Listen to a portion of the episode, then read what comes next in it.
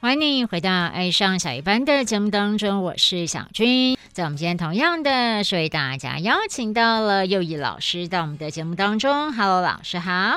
小军好，还有所有飞天 book 的朋友们，大家晚安。耶！哇，在周末呢，再次邀请到老师到我们的节目当中，跟大家来好好的分享好书，来聊聊了吼。哎，对，但是我觉得我今天想要用一个比较轻松快乐的心情来聊天，这样。哎，好，那今天要跟大家分享的这本书呢，是日本的一个很著名的畅销作家，嗯、然后他也是一个禅学老师，叫做生野俊明。是他写的一本书，叫做《别对每件事都有反应》。哦，别对每件事都有反应哦。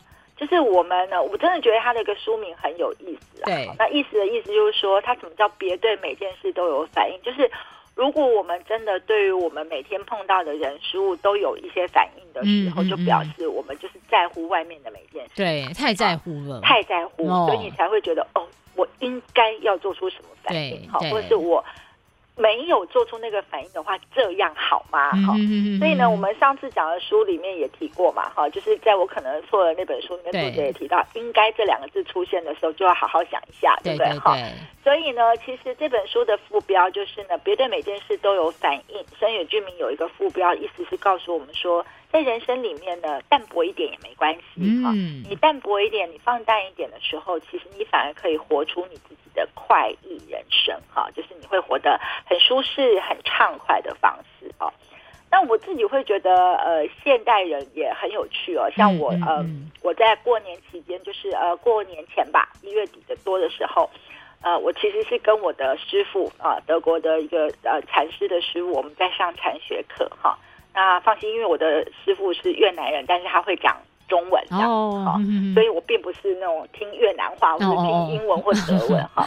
那我自己觉得很有趣的，会跟今天这个东西很有关系的，就是师傅在讲讲讲讲到说，我们禅学应该要怎么样，禅修应该怎么样。嗯嗯。很多事情的时候，该放下就要放下，要放过自己。然后工作也好，人际关系也好，没有什么是不能舍弃的，就跟我们今天谈到的这本深野居民的书都一样。嗯。然后说着说着呢，然后师傅就突然告诉我们，开始做起那个命理师这样子哈。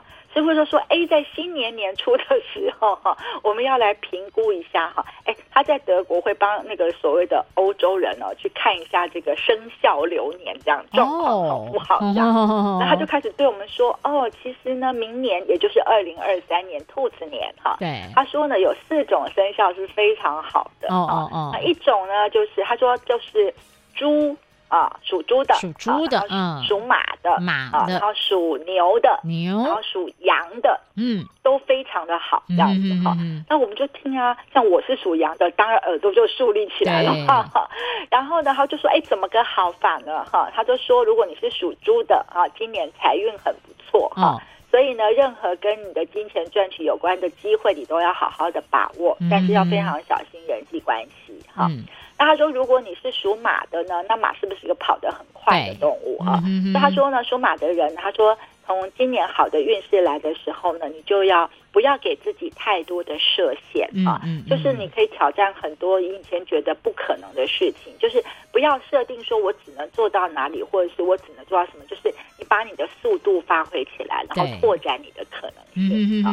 然后像我是属羊的师傅就说，哎，属羊的人呢，因为我们前面几年过得比较低迷一点，然后就是有低谷嘛，哈，然后呢，所以我们接下来的四年都是向上的运势，所以我们可以好好的启动我们要想做的事情，然后卡要开始往上走，然后利用这个上扬的机会做很多的这个这个启动或者是奋发这样子。对，然后说属牛的人最好了，因为今年呢什么都好，就是属牛的人这样子。哦。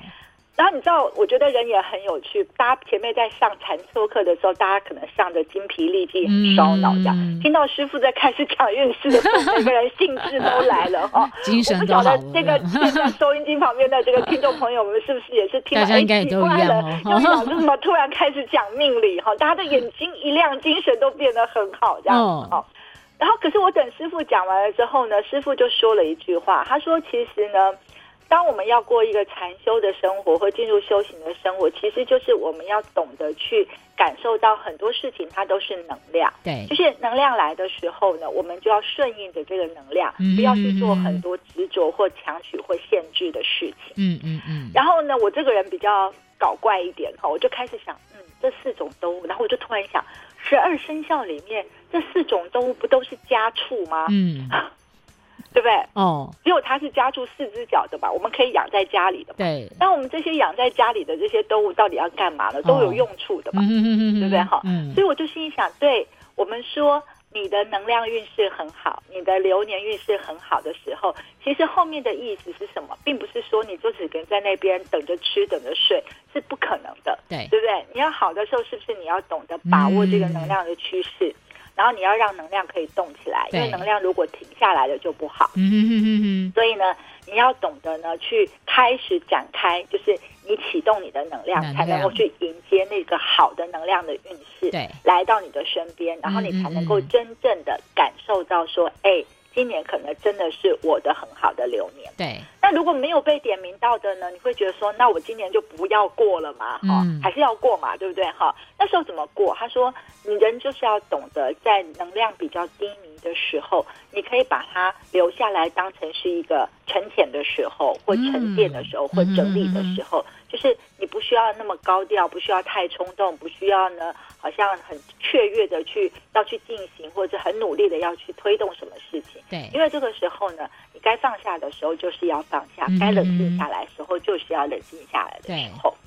所以我就会觉得说，哎，虽然我们听起来看起来好像是这样，像我自己就觉得，哎呦，我被点名到了。然后我本来想说，哇，好棒哦，属羊的好棒。然后我回头就想说，哎，没有啊。这不就表示说我接下来的四年要很努力的做很多事情吗？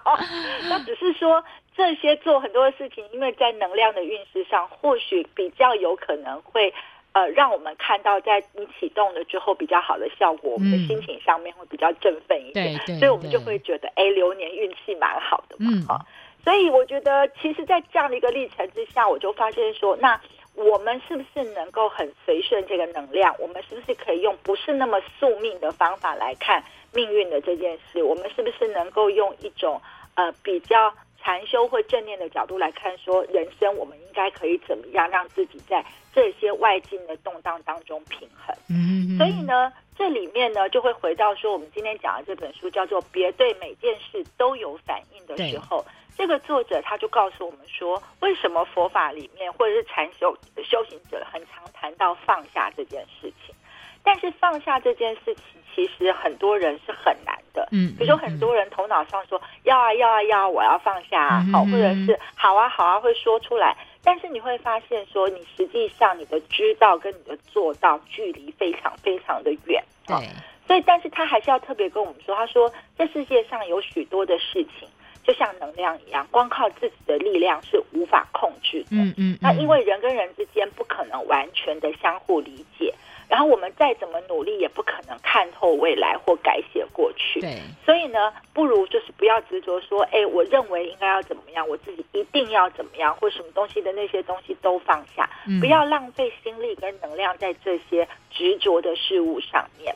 然后你可能反而要做的事情就是说，好，如果我知道啊，比如说像我知道说，好，我知道今年，哎呦，可能能量上面会还不错。嗯，这时候我更应该做的事情是什么？就是集中在此刻当下我正在进行的事情，嗯，或者是目前现在我能做的事情。对，所以呢，在这本书里面，他就透过了几个很重要的分类，它分类成人际关系，还有摆脱负面的情绪。还有停止磨损你的心灵，还有不自讨苦吃，跟活出快意人生这五大分类。嗯嗯。然后呢，说了非常非常多，带着一点点禅修正念的。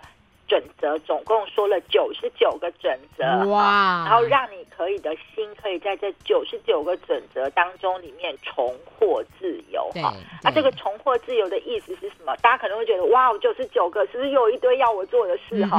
不是哈，它其实是说，当你呢想要成为一个不受人际关系摆布的人，你想要成为一个对工作态度积极的人。你也想要成为一个每天都过得愉快的人，嗯、那你还是要有些事情，就像我刚刚说的，你运气好，你也要有启动，对，去投入，你才能够去享受，或者是去乘上那个好能量的浪头嘛。没错。所以他说，当你疲惫于生活上的各种失误跟跟其他人的关系的时候，你想要成为一个不受这些东西给绑架或摆布。呃，不执着的人的时候，那你可能就可以来运用这九十九个很有趣的这个所谓的跟禅比较有相关的，或禅修比较有相关的一个小练习，嗯，就是练习就好了哈嗯嗯。那其实我们呃一直都没有提到这个作者，就是生野俊明啊，他其实当然他是一个日本曹洞宗的一个就是佛教的住持，对，而且我们以前也介绍过他写的书啦。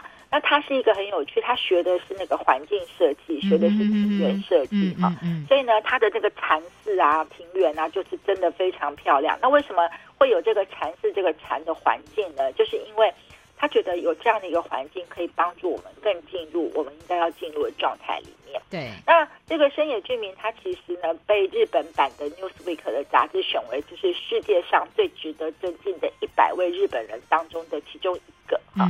嗯他写了很多不同面向的书，但是都不是真正讲，呃，都没有出现真正的在讲某个佛经或某个禅法。他讲的就是你在生活上面可以怎么样的去运用，这样。对对。所以，比如说他在人际关系里面，他都说人际关系不要你不要太重视，你一定要拥有哪些人际关系。他说你不要硬是要在每一个人际关系当中都要站上一脚，或者站上一个位置。他说呢。人际关系要淡薄一点比较好。对，所以呢，他就提了一些很多的小练习。那这些小练习都很像是我们上次说的，很像一个小小的提醒或者是咒语一样。嗯嗯。比如说在人际关系里面，他就说不要试着想去改变别人。嗯哼。啊，就是这是一个很重要的人际关系当中要做的守则。啊，然后他说呢，有的时候你也不见得在人际关系你通通都要懂。他说呢。懂一半刚刚好，这样子，嗯嗯啊。然后他讲到很重要的人际关系，他就说家人仍然是他人。嗯，我觉得这件事给我很大的提醒。我们常常就会觉得我把你当家人嘛，对，然后我把你当自己人嘛，对，然后我们把他当自己人的时候，我们就失去了该有的一些可能尊重、理解或者是和谐共处的一些法则啊。所以他说，有的时候你要把家人仍然当成是一个他人，他也是一个独立自主的个体，对，他不是你的家人，不是我的家人，不是归属于我。啊，就是家人仍然他自己也是一个单独的个体。啊，然后呢，他说我们很多人呢，在面对人际关系里面有很多的为什么？为什么他不理我了？为什么他不爱我了？为什么？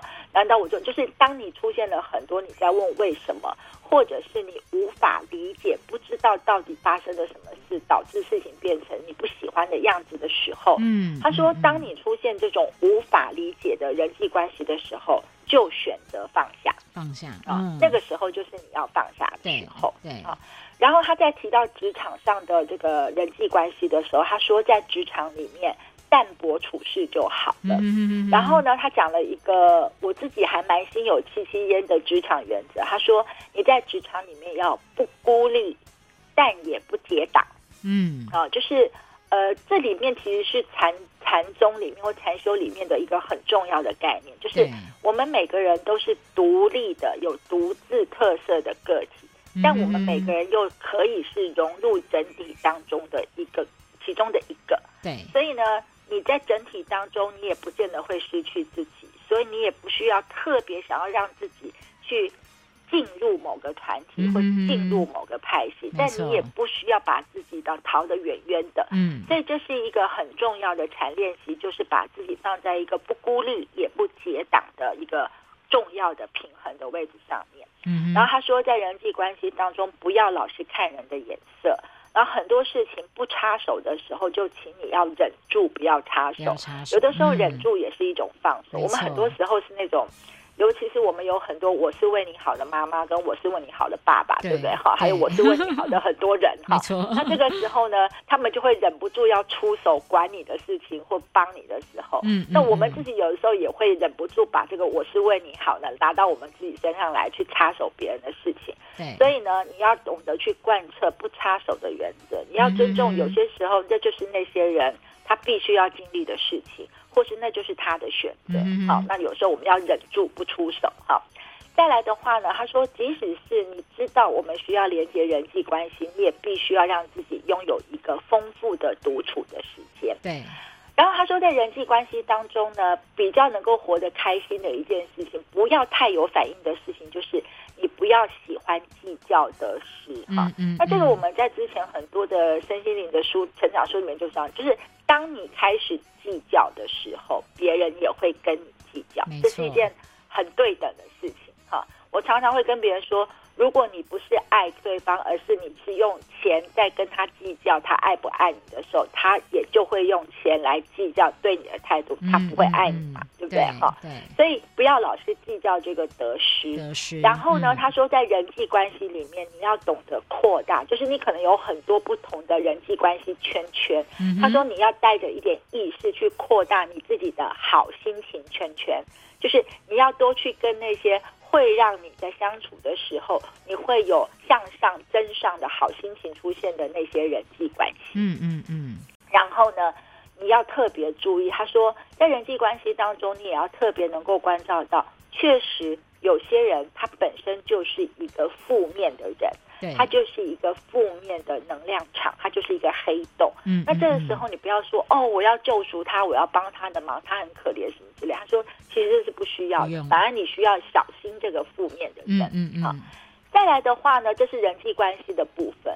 再来的话，他说，如果你想要摆脱不安、摆脱焦虑、摆脱愤怒，最重要的事情就是不要在意每一件事情，就是像我们的书名一样，不要对每件事情都有反应。嗯，所以他说，如果你觉得有很多事情你不懂，不懂就不要再想了。对，好，那这里面他也提到说，有的时候我们会很痛苦，是因为我们记性太好，就是很多人会记得很痛苦的事情，记很久这样子哈。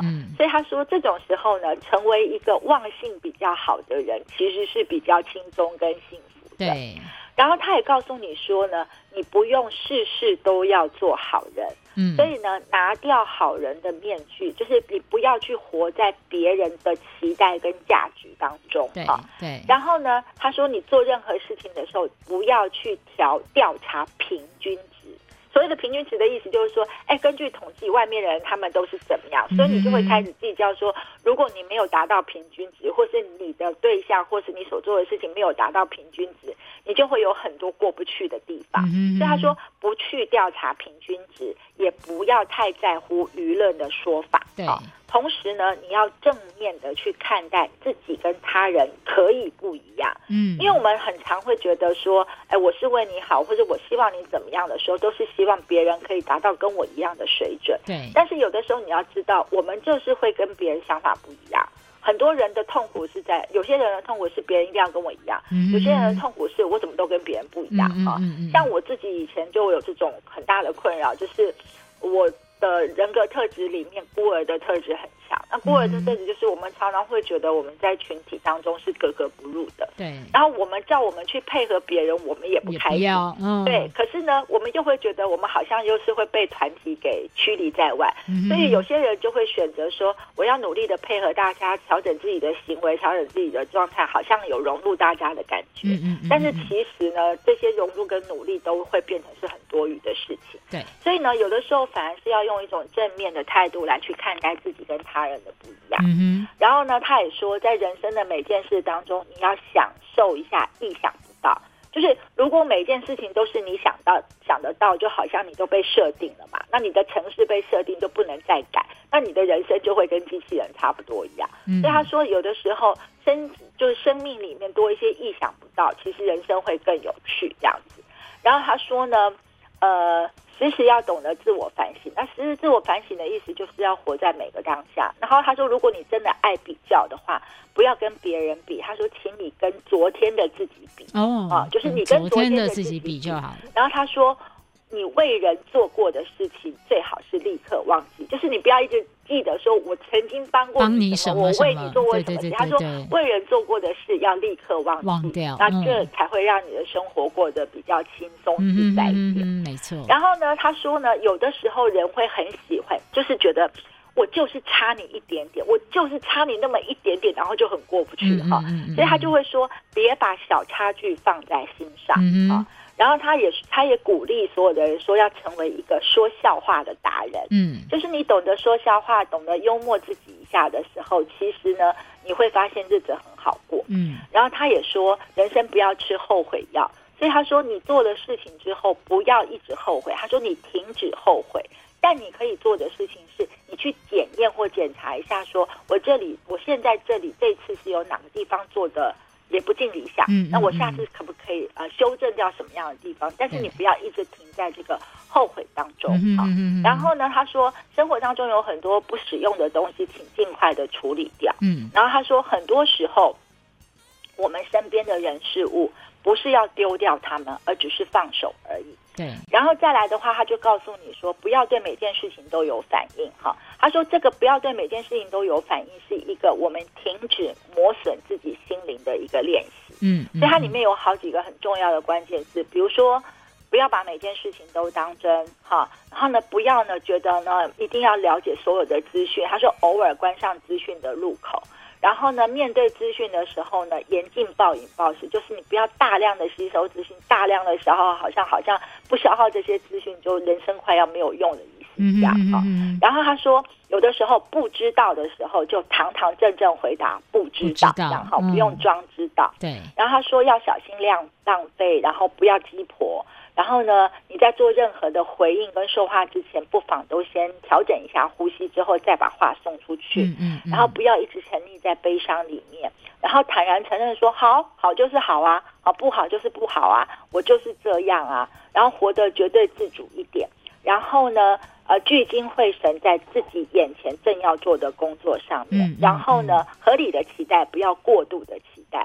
然后充分的理解每个人都不一样。然后你可能会知道说，很多人会觉得说，哎，别人有苦衷啊，我知道他就是这样啊，所以我就应该要怎么样怎么样。他就说，别人的苦衷有九成都不干我的事，要记得这件事哈，嗯、就是他的苦衷是他的事情，对有九成是不关我的事，干你的事的。嗯、然后呢，第四个面向要告诉你说，有的时候你要调整一下你自己的想法，因为如果你自己的想法呢，要立在不好的地方，你就会自讨苦吃。嗯嗯嗯，所以你要。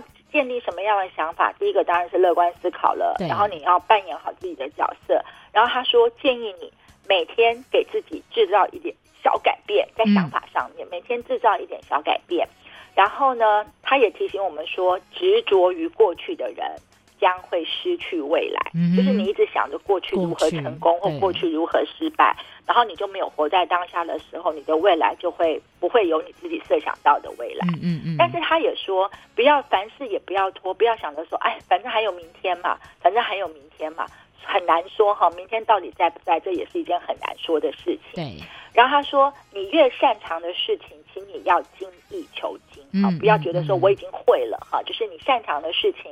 要精益求精，嗯、然后他说不要为难自己，但也不要为难他人，好对，就是不要把这些东西拿来当成是一种绑架或者是互相制衡的一个工具或概念。没错。然后呢，最重要的是在工作上面要保护自己，远离竞争的疲劳，就是不要一直跟别人比较，嗯嗯嗯，你要跟比较就是过去的自己嘛，哈。但是他也说不要小看自己，但也不要高估自己，哈，就是要合理的看待自己。然后他也提到一件很有趣的事，他说学历高不等于会做事，哎，没错，哎，真的 很重要。学历高不等于会做事，所以呢，你不要呢沉迷在说，哎，这个人学历高，读了这么多书，应该就会怎么样？他说不是这样子的哈，没错。然后他也告诉你说，做决策的时候不要在晚上，最好是在早上早上的时候的时候。然后最后一个章节，如果你想要活出自己的快意人生的时候，他就说。千万不要硬要把事情分出是非对错哈。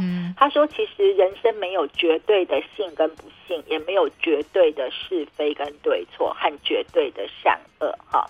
然后呢，你也不要觉得说，哎呀，我这次选错了，我上次应该怎么选？哈，他说你要相信自己的选择都是自己的正确的选择。那你要先有这个想法、跟概念、跟态度的时候，你才会对你自己的选择负责。嗯，啊，然后他就说，后悔只是一种妄想，失败不过是一个小擦伤。然后呢，梦想不能够拿在手里，要把它挂在高处哈。嗯嗯，意意思就是你的梦想不要太小，不要太近哈。其实梦想的格局要大一点。嗯嗯。然后他说，你越忙的时候越需要喘口气。嗯。他说呢，这世界上呢不存在正常的人。他说正常的人是不存在的。不存在的。所以我们每个人都要过不太正常的生活的意思哈。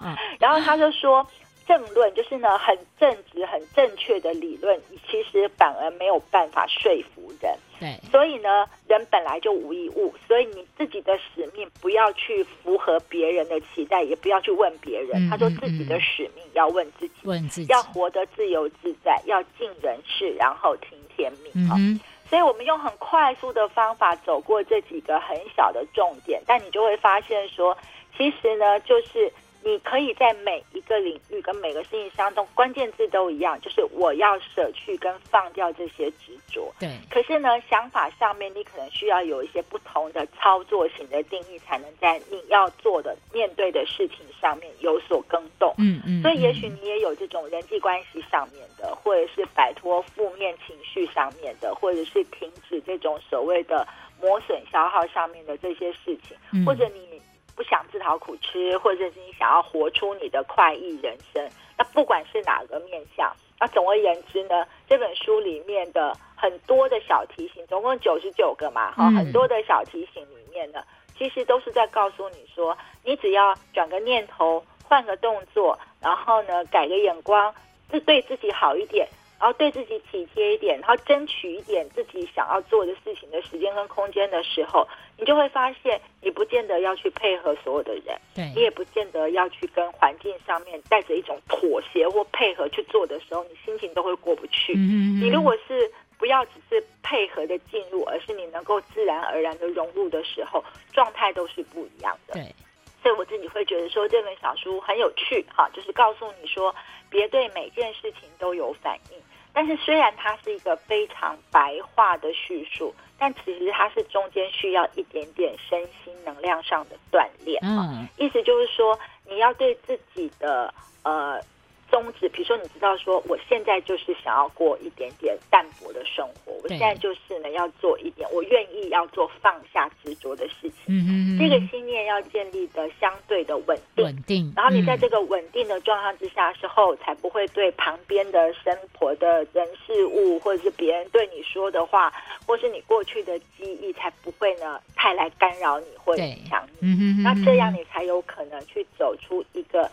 新的一点路，就像你每天，我常常会跟学生说，我说你我们一下子要从好，然后变成转个九十度，变成呃中间好，或者是再转个九十度变成非常好，实际上是有困难的哈、嗯嗯嗯。但是如果你不是转那种九十度或一百八十度的大改变，你就给自己说我每天转个一度就好了。嗯嗯，嗯。对，那你每天移动个一度，你就会知道后面其实幅度还是非常强的。对。那你只要持续每天有这个一度的历程的时候，你就会发现你的改变就会天天天天都会进行。我我自己常常回想起说。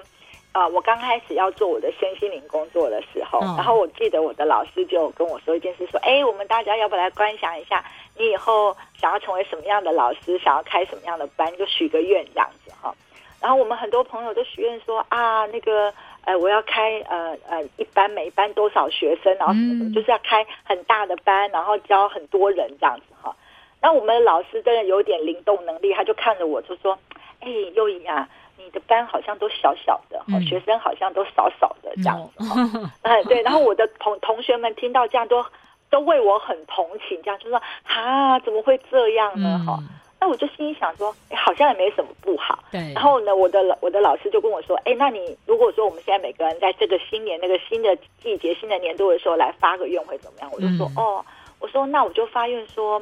我的班小小的没关系，但是我只要一班接一班开就好了。哦，对呀、啊。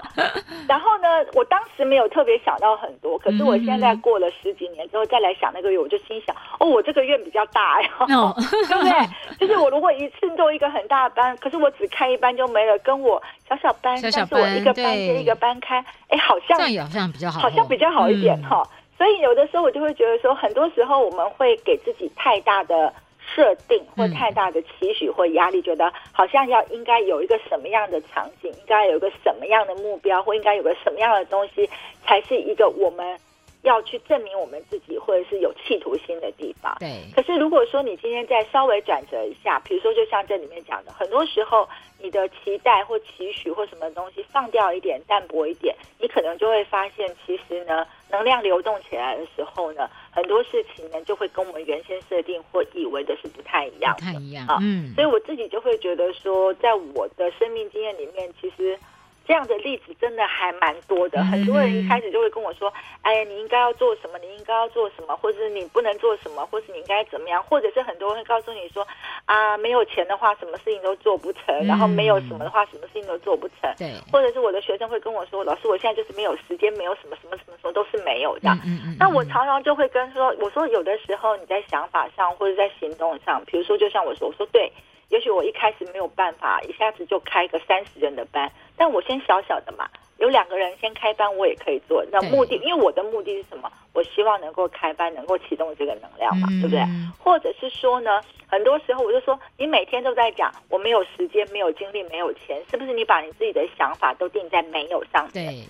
对。那如果以吸引力法则来上，你一直说没有，那你最后一定就是没有嘛？有啊、对，嗯、好。但是如果你想要说，哎，也许我试试看，这样可不可以？嗯、我试试看那样可不可以？当你在试的时候，只要试就有可能性，你就有可能转换的把你的没有变成是有，有就算有一点点也是有嘛。嗯、哦，所以我会觉得，其实他在这里面就是别对每件事都有反应里面的很多的他所提出来的那个禅的练习，对我来说。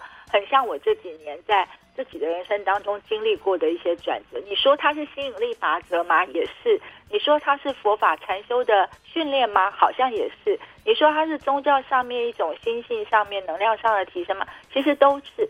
重点就是在于说，你知道了这些东西之后，你有没有把它用在你自己身上？嗯。那，如果你很确实了，你有体验，你有感受，你用在自己身上的时候，这个时候呢，你才能够真正朝向我们每个人都想要过的那个人生，就是你希望你的人生是舒适的，可以度过一点，或者是就像这个作者讲，我们希望我们可以成为一个不受关系、人际关系摆布的人。我们也希望我们可以成为一个对工作态度是积极，不管你的工作是什么。对，当然我们也希望我们每天都是能过得愉快。可是这个愉快不是那种我们设定的幸福愉快，而是过得很自在、很法喜、很愉悦的生活的人。嗯，那如果这些就是你的心很自由，然后你的人不管在哪里都很自在，这是我们想要的生命的话，那也许在这本书里面所提供的各种的产练习呢，真的可以给大家不少的帮助。没错，好，所以在我们今天呢，我要，跟大家来分享的这一本好书，好，别对每件事都有反应。好，在这本好书当中呢，也相信大家同样也都是会收获满满的。啊，所以其实呢，最后再帮他复习一下，如果你是那四个很重要的生肖的话，你就要好好的把握你的好能量，顺着能量走。好，不管你是猪或牛或马或羊。那如果你不是这四个生肖，是其他的八个生肖的话，也不要觉得说啊，那我今年就不要过了。什么时候？这个时候就是你训练自己。